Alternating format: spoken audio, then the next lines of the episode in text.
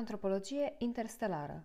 Acesta este un podcast despre istoria și antropologia contactului dintre inteligența terestră și cea extraterestră prin unde radio.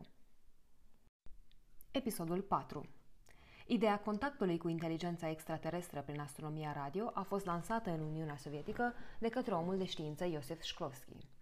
Pionier al astronomiei radio, Shklovsky a fost fascinat imediat de articolul lui Cocconi și Morrison Searching for Interstellar Communications, publicat în 1959 în revista Nature. Încă din 1948, Shklovsky prezisese posibilitatea de a observa semnalele radio cu lungimea de undă de 21 de centimetri emise de atomii neutri de hidrogen din univers, iar un an mai târziu ale altor linii moleculare din mediul interstelar. Conform argumentelor lui Cocconi și Morrison din 1950, lungimea de undă de 21 de centimetri reprezenta un canal natural pentru comunicațiile interstelare între civilizațiile din univers.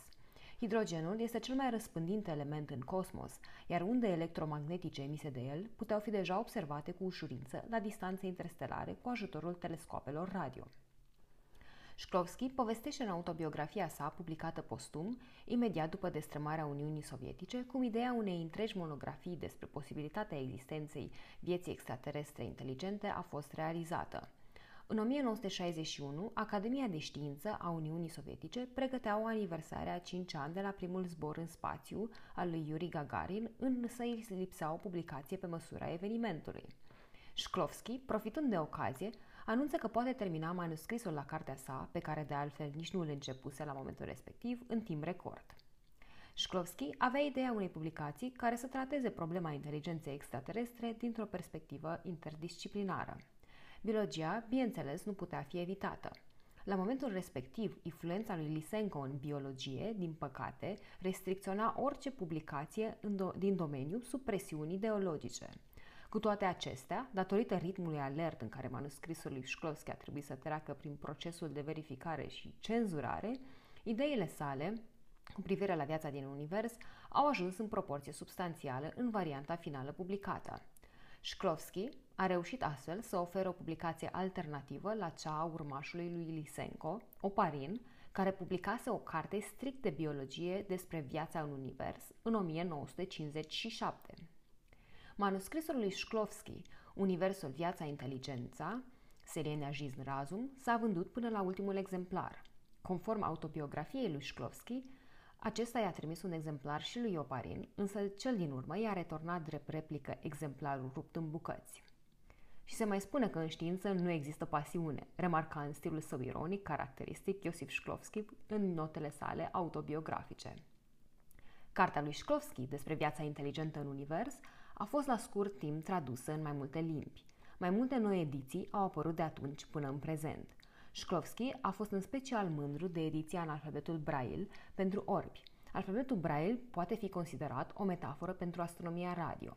Am putea spune că așa cum un univers inaccesibil prin lumina vizibilă devenea observabil prin posibilitatea de a capta unde electromagnetice din afara spectrului vizibil, la fel, gândurile înscris ale lui Shklovsky despre civilizațiile inteligente din univers, prin prisma astronomiei radio, deveneau astfel vizibile și pentru cei ce nu puteau citi cu ochii. Entuziasmul lui Shklovsky pentru astronomie și, în general, pentru ideea detectării vieții inteligente din univers i-a încurajat și pe studenții și colegii lui să se dedice domeniului.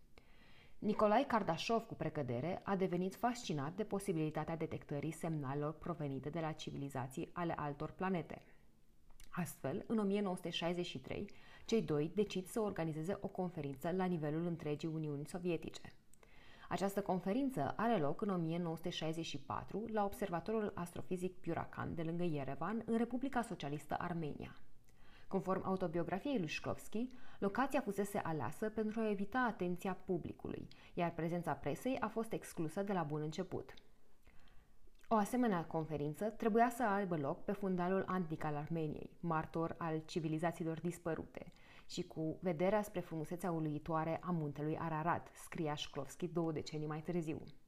În ciuda contribuțiilor sale revoluționare în astronomie și în explorarea spațiului cosmic, Shklovsky adesea s-a confruntat cu restricții dure din partea autorităților sovietice. I se interzicea de multe ori chiar în ultimul moment să călătorească la simpoziumuri și întâlniri internaționale unde era invitat. Participarea sa în interacțiuni cu oameni de știință, de dincolo de cortina de fier, era mereu o aventură. În ultima parte a vieții sare, Shklovsky își pierduse speranța în posibilitatea detectării vieții inteligente extraterestre. La una din întâlnirile din cadrul Uniunii Astronomice Internaționale, Shklovsky a fost întrebat dacă el crede absolut imposibil contactul umanității cu forme de viață inteligente extraterestre. Răspunsul său a fost Ieri mi se părea absolut imposibil că voi fi aici, însă azi, iată că mă aflu aici. Ați ascultat episodul 4 al podcastului Antropologie Interstelară. thank you